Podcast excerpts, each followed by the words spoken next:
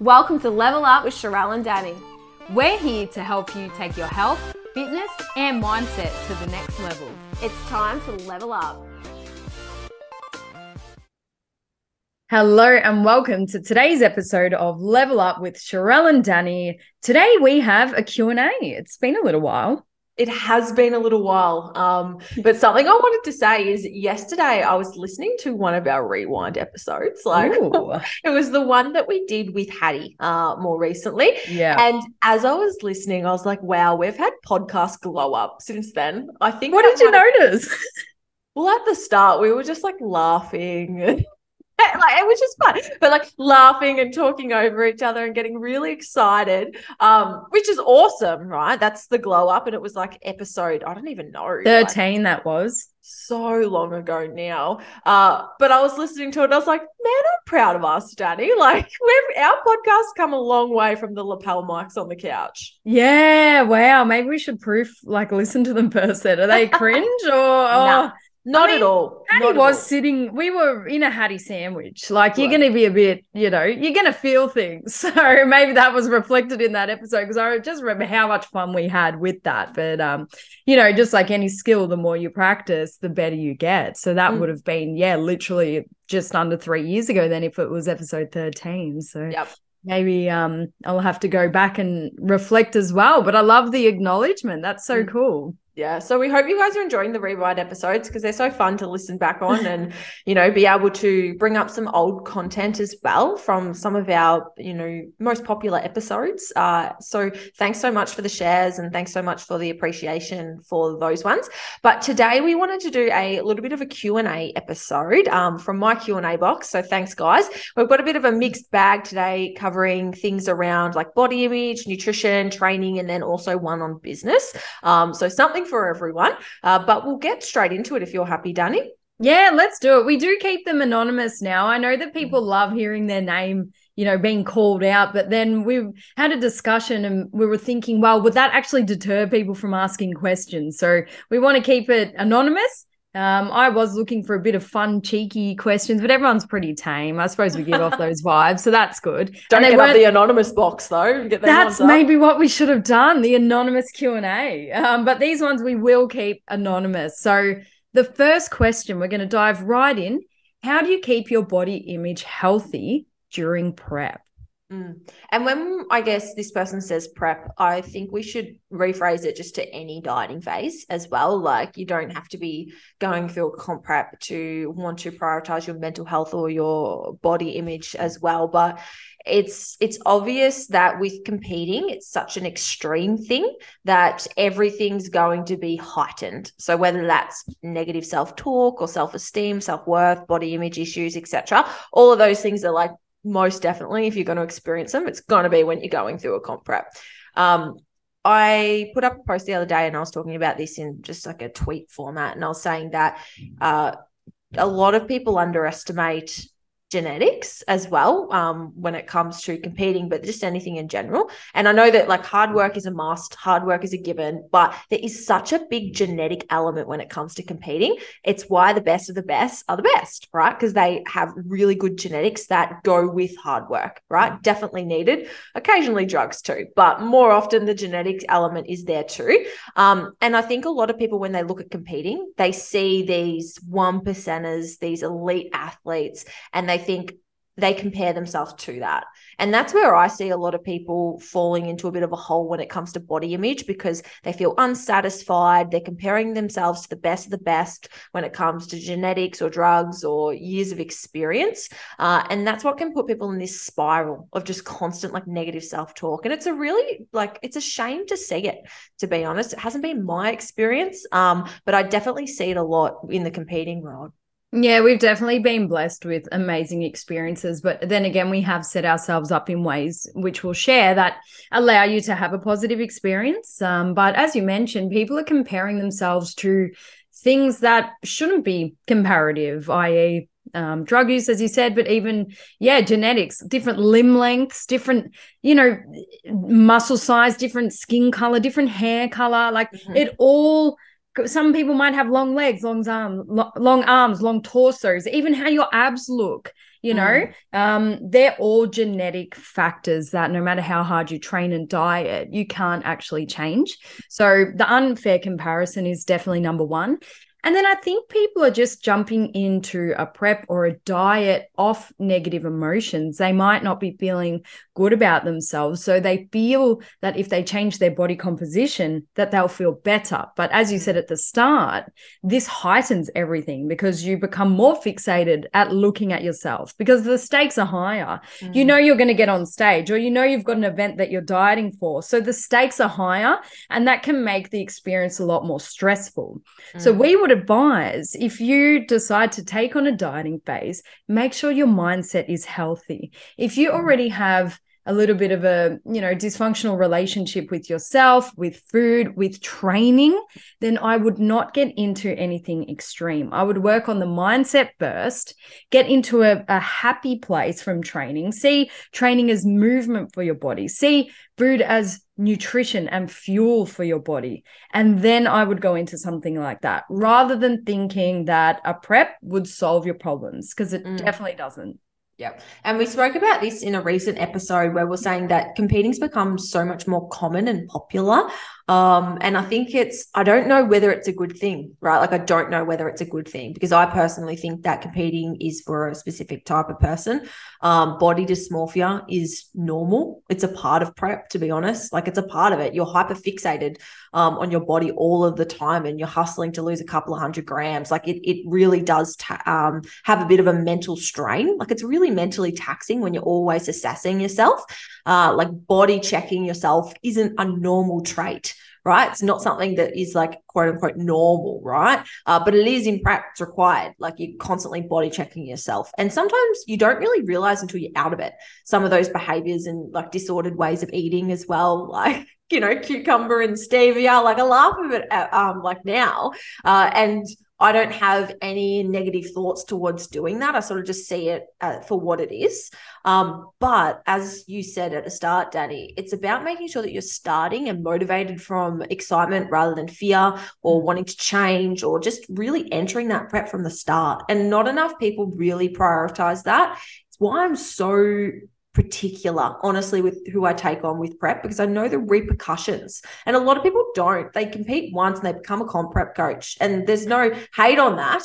Um, but it's sort of like, you know, like if you're wanting to compete, like trust us when we say that people get fucked up from doing this the wrong yeah. way forever. Like mm. this sort of stuff is like really serious when you're taking your body to these extreme levels and you have to be mentally fit to do it, not just physically, but mentally fit. And it's totally okay um, because a lot of people aren't mentally fit to go through something like this to work towards something else. And I love encouraging people to, you know, work towards a like a photo shoot or something that's not as extreme. So if anything pops up when it comes to body image along the way, you can identify that and be like, oh, I didn't know that was there. Yep. Uh, and you don't know until you start. Uh, and then you can go, I better work on that. You know, what do I need to do? Do I need to look at my processes? Do I need to assess why I'm doing this or my purpose or my community connections, etc. All these things, uh, they should be done before a prep. Um, and then that way you know, right? Like if you're going to run into any issues, you sort of know how to best prepare yourself and where you can go for additional support if you do run into it. Yeah, additional support is, you know, we can't stress that enough. And anytime we talk about this kind of topic, we do bring up that it is okay to get help. I mean, mm-hmm. getting help, it's it's actually quite hard. You know, I've had um experiences with people that are quite close to me who who were ready to get some help, but then mm. upon calling, you know, people, it's actually quite hard to get help. But what I just because resources are limited, because you know, mental health is always a growing um, epidemic and people are more aware that you know it's okay to get help but unfortunately that means that resources are limited and and things like that but uh, you just have to keep going. You have to use your support network around you to to find someone that can help you. And you know, it might not be after the first phone call, but just don't give up in that process. Mm. Um, but that's as much as I want to say on that. Uh, just to keep it a little bit more lighthearted, but in a serious way. But one thing I do want to sort of finish this topic off in saying is doing a comp prep is not the next stage to going to the gym. I was at an appointment the other day and I was talking to the to the uh, young girl, and she was like, "Oh yeah, I've been training for a little bit. I think I'm going to do a comp now. It's sort of the next thing, isn't it?" And I was like, "No, no, It's no, it's definitely not." So It's the last thing. it's the last thing, if anything, you know, just because you bounce a basketball once doesn't mean you need to try and be the most professional basketballer in the whole world. You know what I mean? So just recognize that it's not the next stage. It's not normal to go into a comp prep. It's it's a Mm. sport in itself. Um, there is crossover because you need to go to the gym, but just because you go to the gym doesn't mean you need to do a comp prep. As you said, photo shoots, much better experience, to be honest. oh, yeah, absolutely. So much more fun. Yeah, and that's what I meant about the genetic piece too. Like, you know, if I started playing, like you said, basketball, and I didn't think I had the genetic potential to be good, um, because you have to, right? Like genetics comes is massive in sports, uh, especially at a professional, like or a high level thing. You can do things for fun for sure, but there's a big difference between, you know, really pushing yourself um to perform and then just doing something for a once off bucket list, you know, tick it off, etc. Um, and that's like I said, like if I didn't have that positive reinforcement, we've spoken about this at the start. Like if I didn't have the success that I did at the start, probably would have stopped. I would have been like, Yeah. you know, this is a this is a lot, right? This is a lot. If I'm just going to be like average, I'm not doing that. I'd rather Yeah. put my energy into else um other things, and that's my own shit as well. Like I'm happy to admit that I don't want to waste time at stuff that I'm average at. Um, but that's honestly the way that we need to be thinking about extremes. Like we have to weigh up the sort of the pros and the cons. Um, Yep. so yeah, it's really good share, Danny, and thanks for highlighting that as well. Because I do recognize in this economy, like especially post COVID, post lockdown, Mm. um, there can be wait times on these sort of things. Uh, so it's why your environment's so important. Like just surround yourself with optimistic people. You know, journaling, um, like you know, lots of online resources. There's other things out there if you can't get help uh, as as quickly as you'd like. Yep. Awesome. All right. Let's move on. So, um, crossing into a nutrition type question Is there too long of a time to be in a deficit? Mm. When would you bump your calories back up? Mm. Now, yeah, go for it. I was going to say, how's the cut going? Oh, the cut. Yeah, well, it's it's an indirect cut. I think I said that last time because Paul's dieting. So then just Mm. naturally uh, as yeah, we did mention it last time because we're both doing night walks and you and Luke as well. You're just moving more, the weather's heating up. Um, I just want more like fruits and light food and all Mm. of that. I'm not sort of sitting on the couch eating whatever.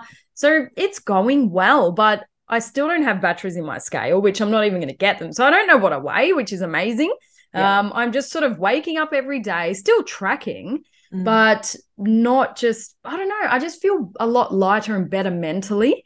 And then that's carrying over into habits. So it's been amazing. It's almost like intuitive cutting because I Mm. haven't manipulated my diet from a calorie sense. I've more just changed food sources, started moving more um naturally. And then uh, my body composition has just responded well. So i think i've finally found that balance again of life and work Yeah. uh, which is really cool. So i feel good. I have no idea Mm. what i weigh. I haven't measured anything which there's no right or wrong about it but that's just how i've done it. Because Mm. i don't want to put pressure on on the idea.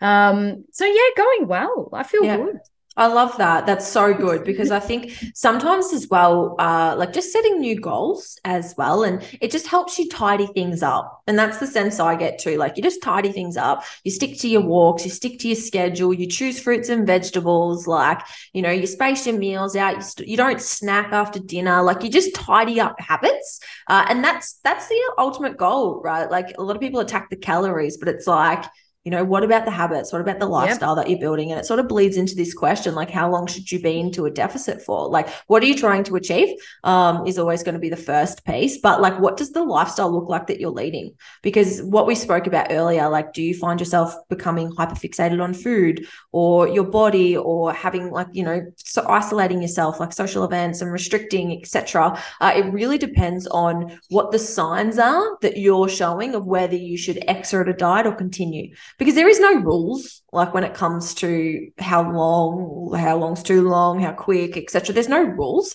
It's going to be very much dependent um, on you and what you actually want to achieve. So i think expectations and like what you said danny uh, like lifestyle factors super important to consider when you're asking like when you should exit a diet Yeah, and that's a, a part that most people don't consider at all. Or if someone signs up for an eight week challenge, you know, you don't mm. really take into account everything else going on in your life. Like, is this time of the year a good time for you? Yes or no? Like, the environment and your events and your lifestyle, it plays so much of a role, as you were yep. saying, that we need to highlight it more because people still want an answer. Oh, only mm. being a deficit for 12 weeks or something like that. And unfortunately, it's not that simple, but that's the beauty of life.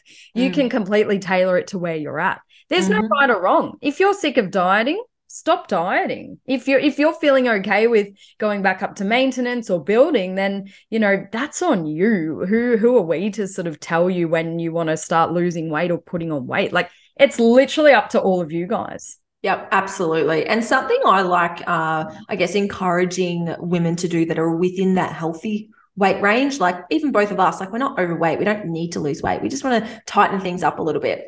And there's nothing wrong with that. Like there's nothing wrong with that. So if that's you, that's so okay to do it. I just feel as though you need to have a bit of a different approach to it because, you know, eight week challenges and all this sort of stuff, it's just not made for people that are like healthy BMI, like just trying to lose a little bit and adopt lifestyles. It's it's very much all in or all out mentality. And I love to encourage people just get away from that because honestly, you just go round in circle, you gain the weight back, you adopt negative habits that aren't sustainable. And like, why? What's the point if you're going to end up there in 12 months' time, anyways? So, something I like to do is like what you were saying, Danny, changing habits and behaviors. Always start there rather than looking directly at your calories. But then, you know, set yourself something realistic. And for someone that's like, you know, in their 60 ish kilos, it might only be one to two kilos. Like if you're weighing yourself, it might be something really small, which for someone of that body size, it's really important to note that that is still a more of a body um, percentage, right? Than if someone was 70, 80, or 90 kilos. So mm. setting a realistic goal and then getting to it, but then focusing on that lifestyle piece to maintain it. Like once you're there, be like, cool, I'm not going to just keep going and going and going and going until I'm done and can't diet anymore and I'm over it and I just want to blow out because that's what people do. They yeah. go right till the end. And I challenge you to stop before your willpower drains uh, to make sure that you can go, okay, well, this step count's manageable for the, for the time being. I can still get to the gym this this many days. I'm still like craving vegetables and fruits and, you know, not those high calorie dense snack foods that you do towards the real end of a dieting phase. Um, and then try and maintain for a couple of months or longer, six months, and then mm. go again right? And that's how you actually, over time, recomp yourself um, to get to a, a, body composition that you're happy with and you've got the lifestyle and you can sustain it rather than going all in, all out, all in, all out, and then getting back to the same spot and then having to do six months of dieting, which you don't want to get back to that to get to a point that you're actually happy with. So that's something yeah. I like to reframe for people that are like, don't have a heap of weight to lose, being like, cool, can we just do it in mini chunks so it's sustainable rather rather than feeling like you've got to get to this body composition in eight to 12 weeks and then, you know, have no willpower, nothing at the end of it, and then sort of blow out or let, let go of all your habits or your processes that actually got you there. Yeah, because you're going to resent the process. Mm. If you don't make it fun, if you don't make it part of your lifestyle, then you're going to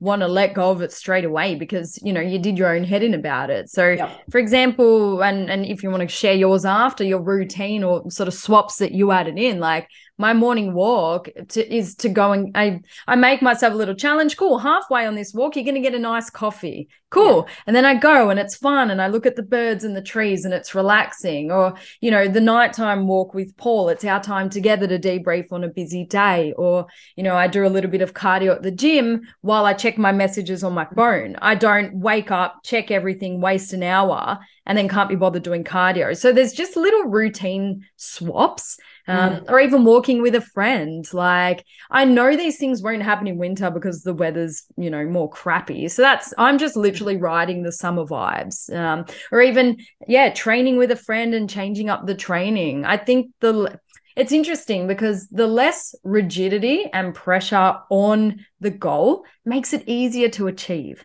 Yep. If I was prepping for a comp, there's no way in hell I'll, I'd have as much flexibility because you can't track flexibility, so to speak, mm. to that level needed for a comp prep. But those days are done, as we've said over and over again. So, flexibility, lifestyle, fun, health, and happiness can lead to an ideal body composition as well. Mm, yeah, absolutely. And I think whenever any of us started in fitness, the less knowledge that we have on something, the more rigid we feel like we have to be because we don't know that there's flexibility. It's like flexible dieting. When we first started, you know, tracking or just first started nutrition, we all stuck to meal plans and six almonds and half an apple and yeah. Maxine's burn bar, right? That's all we knew what to do, literally. oh, God. But that's all we knew, right? It was like, it, it was yes and no, it's black or white right? Yeah. but as you learn more um the the more flexibility you have because you mm. realize ah, it's not a burn bar it's 20 grams of protein right? I can get that in so many different ways.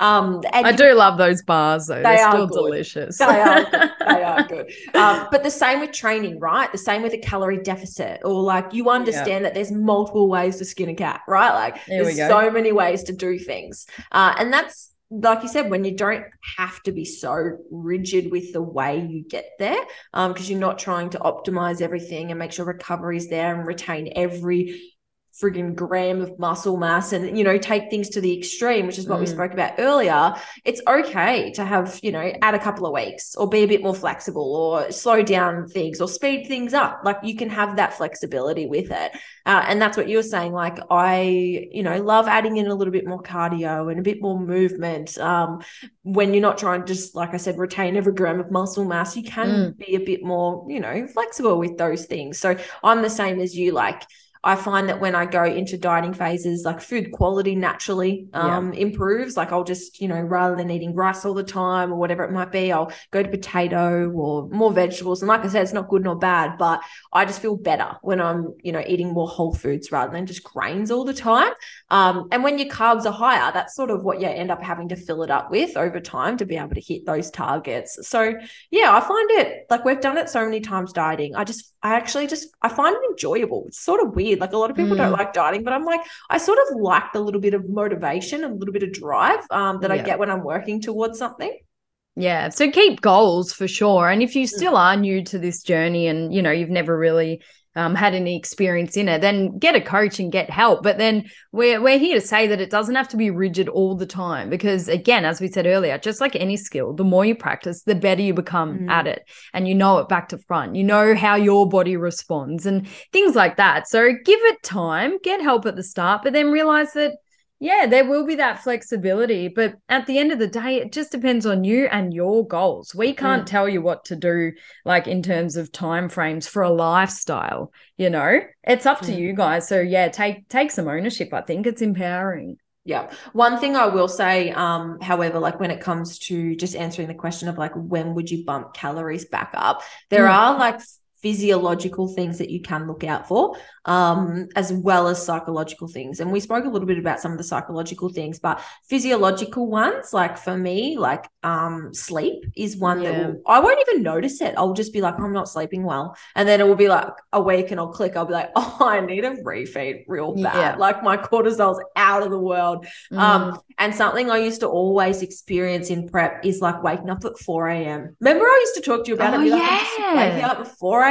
Yeah. Wired, wired. Um, and it wasn't until like speaking to a few people and reading um, like a bit more articles and just doing a bit more research that it like it all clicked. Like cortisol releases at that time to wake you up, but then the more wide you are, the earlier it sort of gets. Mm. Um, and then when I was waking up at like five and then four and then three, and I was like, okay. And then I'd have a refeed and then like for at least a couple of days and then that would drop back down I'd start sleeping better until the next time so there's lots of little things that you can look out for the biggest one's going to be compliance when it comes to mental stuff. Like do you find yourself not being super compliant to your diet? And that's really important to recognize in yourself. Like i've definitely done it where i'm like look i'm not being compliant. I probably just need to bump calories up. Yep. um, eat the foods that i want um, not feel restricted so then i can just get back to the to the process. Mm. um, and then yeah like i said there's going to be things like strength performance in the gym, like just feeling tired all the time and not energized. Mental cognition, how much does that slow down? Like yeah. someone asks you a question, you're like, huh? yeah, your tolerance is so oh. much less in a deficit, right? Because our brain needs glucose to function and we do use it when we're thinking. So, yes, absolutely. Yeah. Absolutely. And that was honestly one of my main reasons why I ended up pulling or throwing the towel in with prep this year because I needed my mm. brain for business. Um, and a lot of people don't think like that. They're like just do it. And it's like the decisions yeah. I make, the decisions I make are never going to be as effective when you're dieting, um, mm. the, unless you've you know got a lot of weight to lose or whatever it might be. Um, but your decisions are never going to be like as sharp right? As when you're sitting at maintenance. And I felt that. I was like, as yep. soon as I bumped calories up and like what you said, took the stress off, you can put your energy because we only have a certain amount of energy to use whether it's physical or mental uh, mm. throughout a day where you put that energy where it is so it's going to depend on all of those factors your lifestyle your goals like what your priorities are um, and like what danny said like if you're unsure just get a coach like stop trying yeah. to figure it out yourself uh, yeah. just get a non uh, subjective opinion um, someone else to come in and look at your data and see how you're going and ask you some of these questions yeah, perfect. All right, let's move on. Cool. Uh, suggestions for having one quad bigger than the other. Cool, mm-hmm. bit of mm. training stuff now. So, our first answer when we were discussing this is perform unilateral work. So, work one side at a time. And a lot of people don't do unilateral work. So, for example, with quads, you know, lunges, split squats, even leg extensions one at a time. Like a lot of people don't do unilateral work because it's a bit more challenging and it hurts and you need a bit more willpower. You know? it takes longer. It takes longer because you do one side, then you have to do the other side. But that is the number one tip. Train one quad at a time, pretty much. Mm. And that's probably the easiest answer, but we'll go into a little bit more detail. But we can't stress enough the benefits of unilateral work. Mm. Do people yep. really not do unilateral work? Yeah, of course. Really? Yeah. Oh. it depends who we're talking to, but you know, people go in the gym, they just use machines and happy days in and out. And that's fine. But for this person who's, you know, wanting to um, address their quad size, unilateral work's the answer. One of yep. the main answers anyway. Yeah, for sure. You know what I love those um the machines like I think Hammer Strength has quite a few um at the gym that I train at where it's like a it's like a bilateral machine oh, but oh, yeah. th- they're loaded separately. Uh, I remember the first time I got it I was like whoa like, the Mexican way. Um because you get so used to doing those movements like yeah. um in a like a you know um, in a bilateral plane, but when yeah. it's loaded separately. So look out for those machines. Uh, cool. But yeah, like definitely, I will um, definitely make sure, especially with those machine stuff, like that I'll do the unilateral variations. Like I just put one leg up when I'm doing a leg extension and do it, and you can really feel the difference um, to to balance those pieces out. Um, and I always have at least one unilateral exercise um, in every leg day, at least one, to be honest. Sometimes I'll have two, whether yep. it's like a, a, lunge or a kickback. And I'll usually almost always have a lunge in every leg day as well. That's just the way I've always programmed. Yeah. Um, but yeah, you, you really can't have too much unilateral stuff. It's just the only disadvantage is time. Um, but mm. if you can get those pieces of equipment um, as well that are loaded separately, like that's sort of like two birds with one stone as well. Yeah, yeah. Or as you said, just do your lunges or even with upper body as well. Unilateral mm. work can not only cure injury but prevent it as well. So, mm. you know, we're made of imbalances and you know, having imbalances is not a, always a bad thing. Like when I was playing tennis, it's a very one sided sport, right? Forehand swinging to one side. When you serve and land, it, it was always on one leg. Like those imbalances Mm. Served my sport or anyone who plays sport you know you or or a job role if you're using one side you're going to have imbalances and mm. that is okay. We're not meant to walk around like textbooks like the anatomy poster being completely symmetrical. If you're a bodybuilder different story because the aim is to look symmetrical for the sport right? Mm. so it, you really need to think about what are my goals um, do I need strength in one plane for my occupation or my sport? Great. Then you can still spend time balancing out the other side, but I wouldn't get super fixated on it if there's no dysfunction. So there's a fine line because people get hyper fixated. Oh, my shoulders, you know, half a centimeter higher. It's like, are you in pain? No. Yeah. Well, don't worry about it. But mm. yeah, there's a fine line because then if there are big imbalances, then that can lead to pain or dysfunction as well. Um, but I just want to remove the stigma around feeling like everything has to be 100% even because that's not realistic. We're living humans, we're left handed, right handed, one side dominant, totally normal to have imbalances. And it doesn't always equal pain or, you know, poor movement.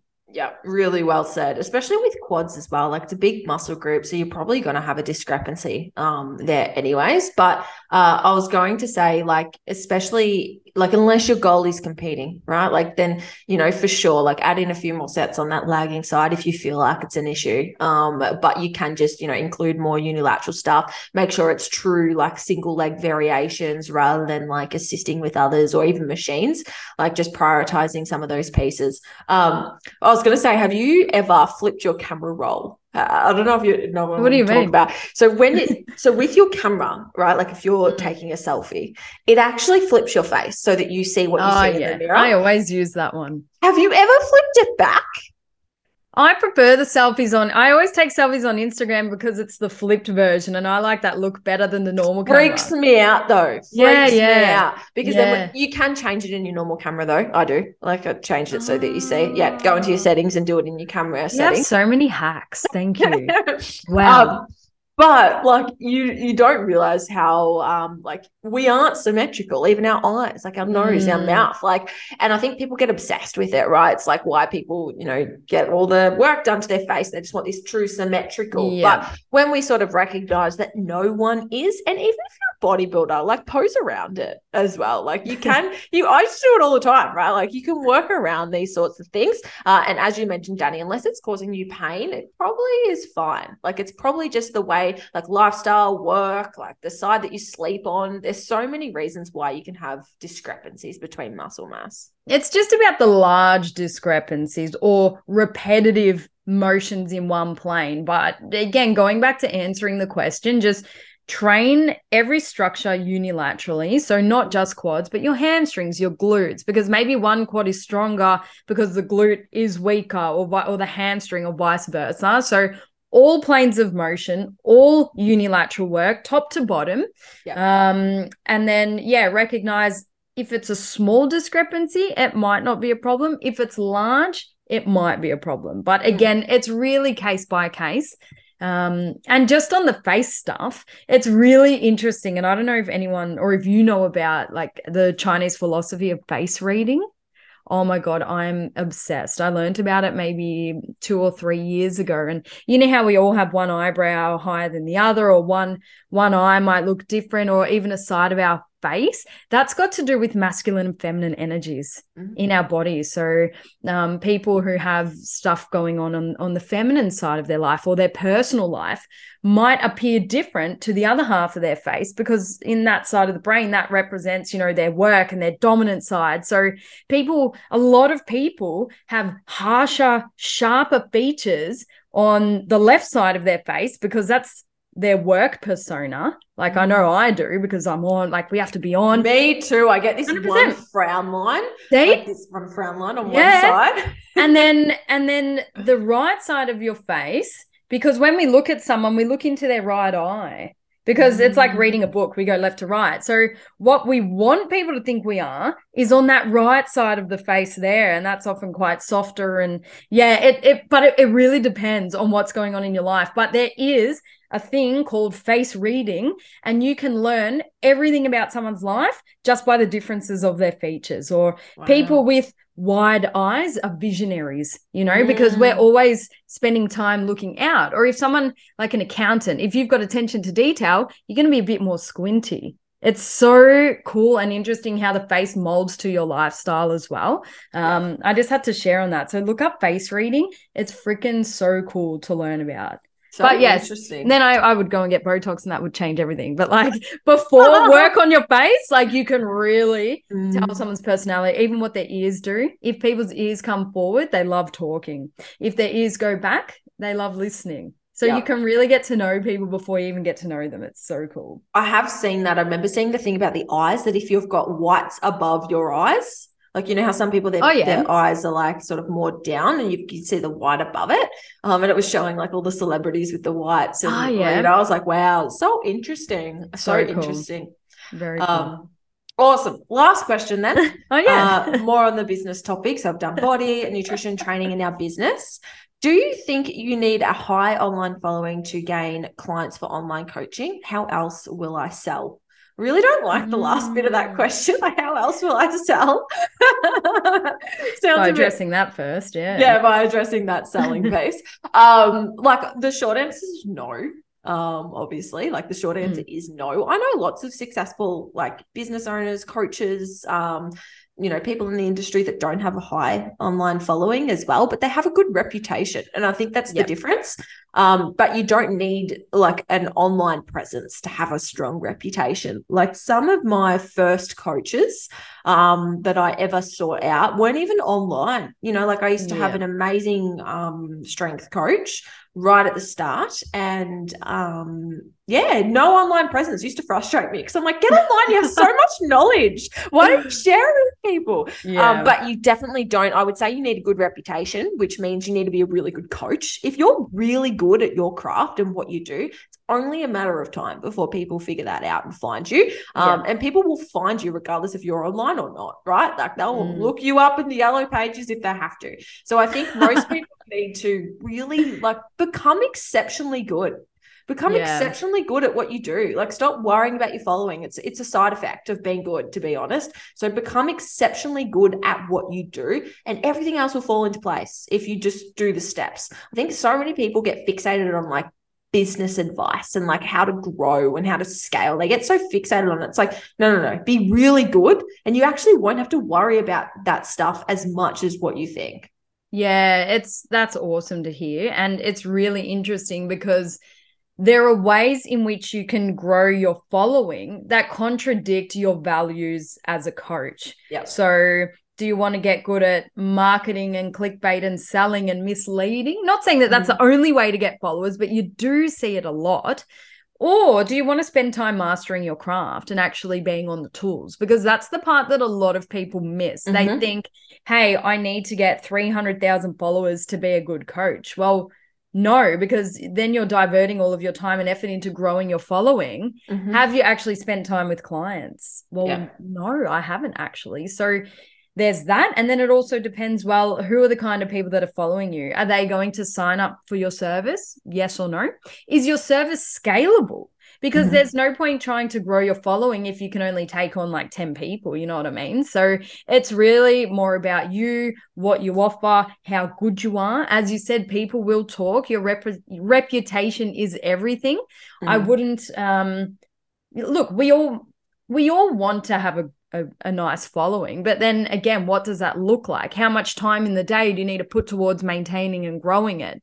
Um, it's a whole nother job in itself, you know what I mean? Particularly with all the platforms, they're always changing as well. So still find that time to put yourself out there and, and work on your following, but then don't let that time take away from your actual craft and the time that you spend with clients. Yeah, really well said. Um, I was talking to like someone, you know, uh, quite a, a while ago now, and they were saying, "Yeah, I want to like I'm, I'm an online I'm an online coach, and I want to have coaches work for me, and I'm going to do this and do that, and and how do I do it?" And I was sort of like, "Oh, like so you have a wait list, like you got?" And she's like, "No, no, no, I got like five clients," and I'm like, "Well, Oh shit. No like you you scale from demand not out of Yeah. want um as well. So making sure that you're creating demand and the way that you do that is through being a really good coach. Like i said Yes. word of mouth people underestimate how valuable that is in business right? So if you're spending all your time online trying to build your following and getting new clients what about the clients that could give you referrals?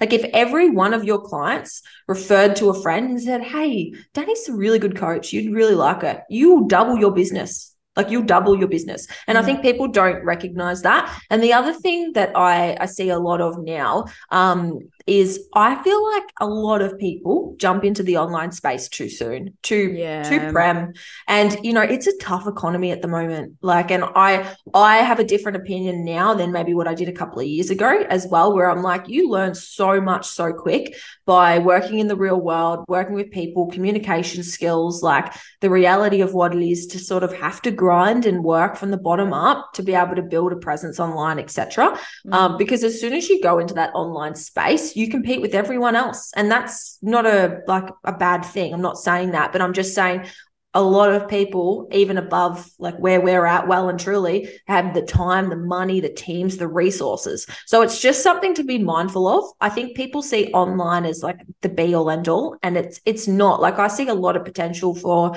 new coaches and young coaches having hybrid between the both and being able yeah. to give more value online and and you know even enjoyment lifestyle wise. I know a lot of online coaches that are miserable because they don't have any sense of community or connection um, around them, and they're just stuck behind behind a, a screen and that ain't freedom like that's no. not freedom so i think you know really assessing where you're at what you want the lifestyle you want and being patient as well like i said if you invest in that all of those things first it's, it's a matter of time if you're good at what you do yeah, I, think it's natural for people to think that online coaching is the way to go because your mm. eyes turn to people that have been doing it for years. And maybe people look at us and say, wow, like they have so much fun. And we still don't showcase everything that we do behind no. the scenes. It's just a we're working, so we're not spending 24/7 on Instagram. Like there's still work to be done.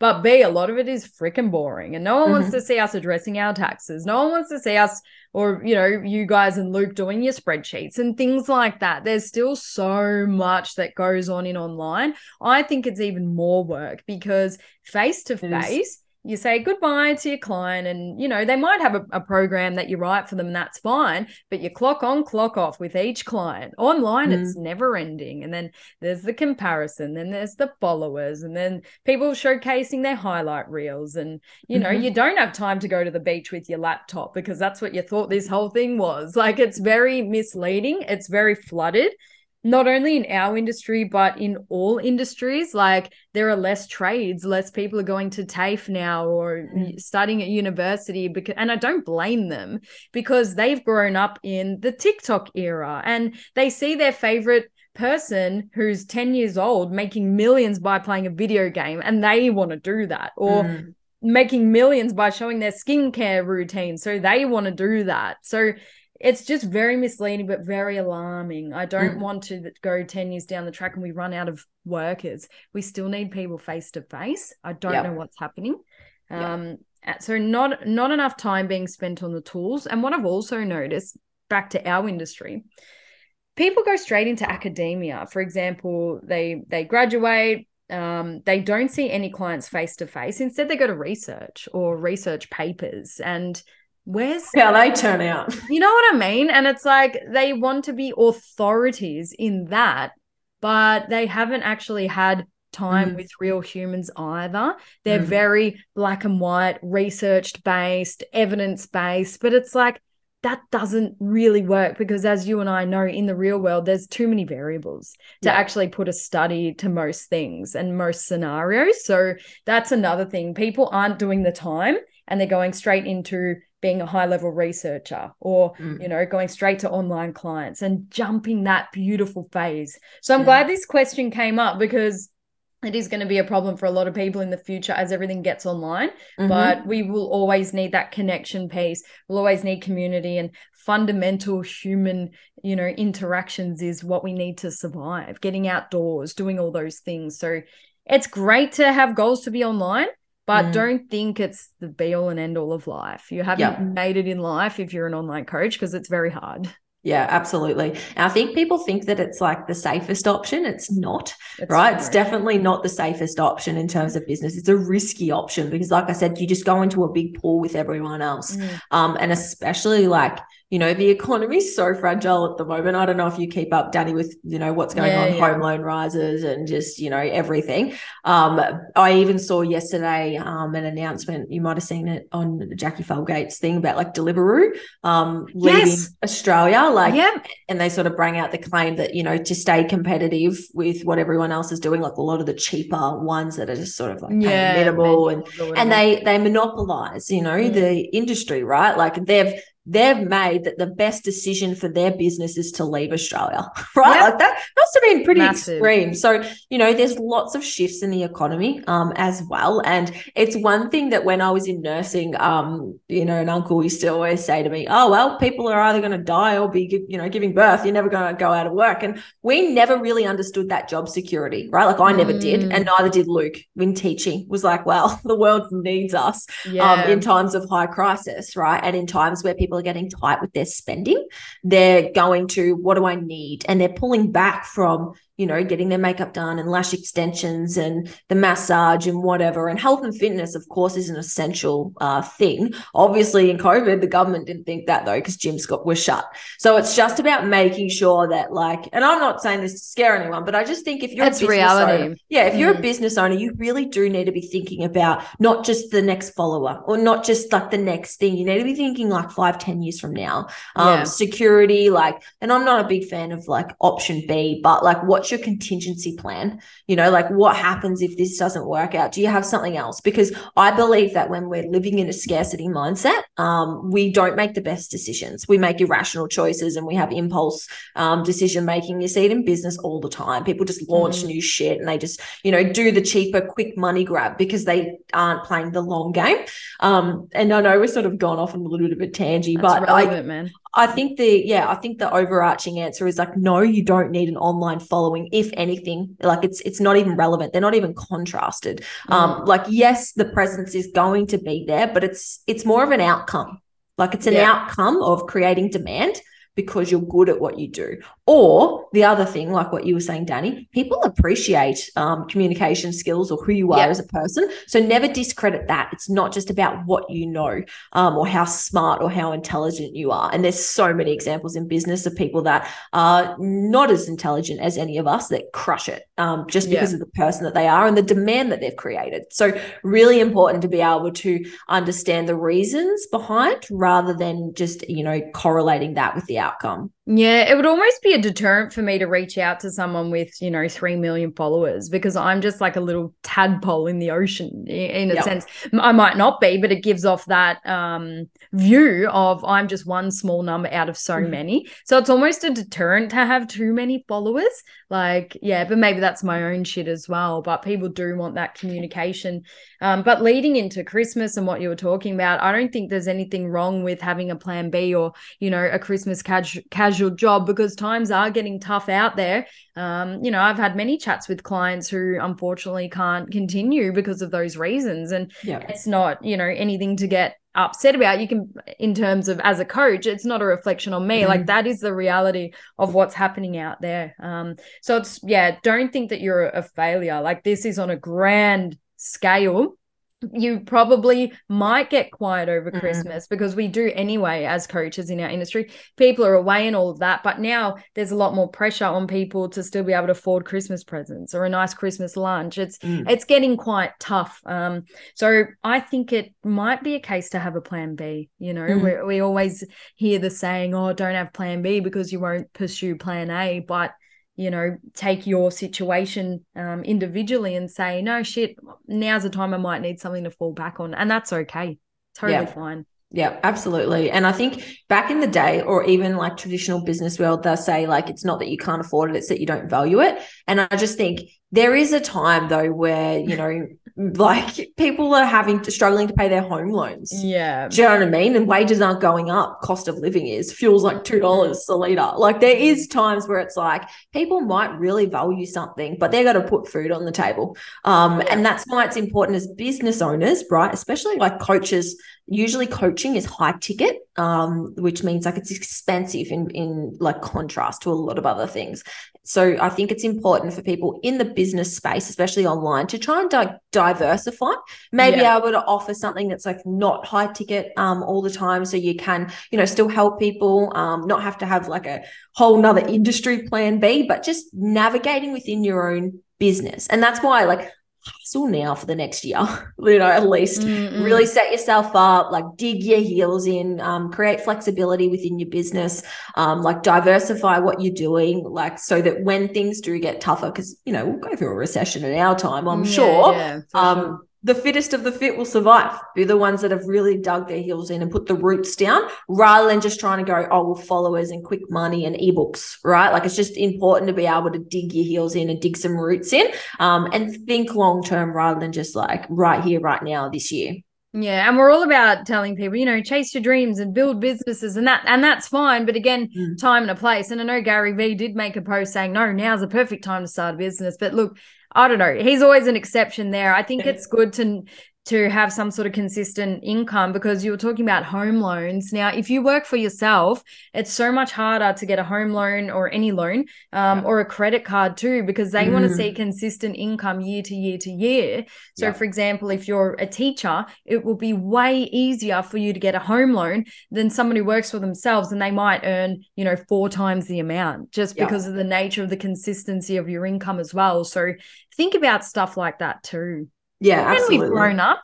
We would never spoken about this three years ago when we were giggling oh, on the oh. couch, is what you said. I know, I know. But even when you say that, like when I left um, my job, there was the one thing I was like, I don't have a home loan. I don't have any debt. Like I, am young. I've got time. And that's one a really big thing as well. Like time's so important. Mm. Um, I'm gonna capitalize on this phase of my life where it doesn't really matter. You know, like I've got that flexibility. I don't have kids, you know, like it's, it's not it's all fine. You know what I mean? Um, Whereas now, like, you know, now I do have a home loan, I have, I have debt, I have staff, I have responsibilities, I have a partner, like I have other things, right? And it's not just about me. Um, and if I have to eat two minute noodles, like that's not okay anymore. I've got yeah. other people's food to put on the table, right? Yeah, so it's important to, you know, like really assess your situation. Because, like I said, if you ever feel like you're in that fight or flight mode where it's like, got to make this dollar, every client counts, when you're in that, it's really hard to be visionary. It's really mm. hard to be innovative and think ahead. And that's your job as the owner and the founder.